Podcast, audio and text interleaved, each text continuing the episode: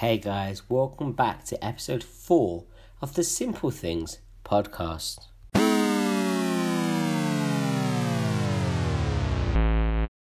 Today we're going to talk about thought stopping. As soon as you notice you're obsessing over a thought, you need to shout as loud as you can in your head the word stop. Don't shout it out loud or you'll have the neighbours knocking on your door. You can shout it as many times as you like, or just the once. But if it's just the once, let it ring out in your mind for three to four seconds. Stop! Picture something that represents the word. This could be a stop sign or a penguin holding a sign saying stop. It doesn't really matter what it is. You're learning to control your thoughts, and anything that can capture your attention will work just fine, no matter how odd the image is.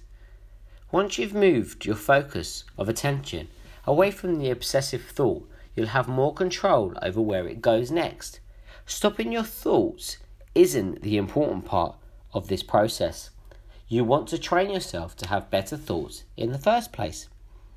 Think for a moment about what's going on. Is there an alternative belief needed can you think of something more appropriate? If you can't, then try remembering the theme tune to The Fresh Prince of Bel Air or the song from Toy Story. Whatever you do with your thoughts, as long as it's more appropriate than what you were doing with them before, is going to be a good distraction.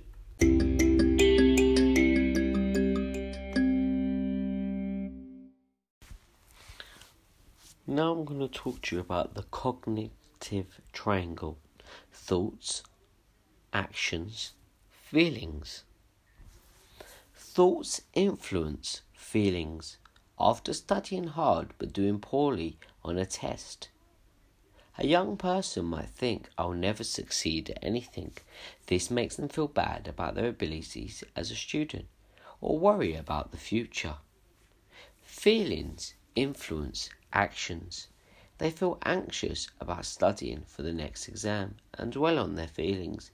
They then put off studying because they feel discouraged about the last exam.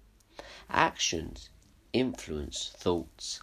Their lack of studying for the next exam results in another poor grade. They think, I don't know why I even keep on trying. It's useless. I'm a failure. Ask questions to challenge your young person's anxious thoughts.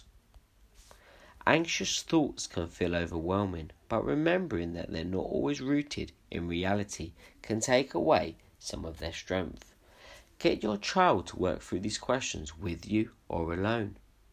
What do I have to tell me that my anxious thoughts are true or not true? How many times have I felt this way before? What was the outcome afterwards.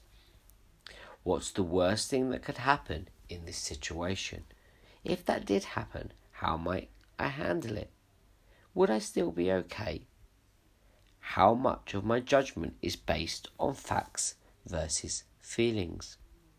Encourage your child to ask themselves these questions whenever they feel anxious or worried. It can help them to see that feelings are not always accurate reflection of what's happening and these can help adults as well if you ask yourself these questions.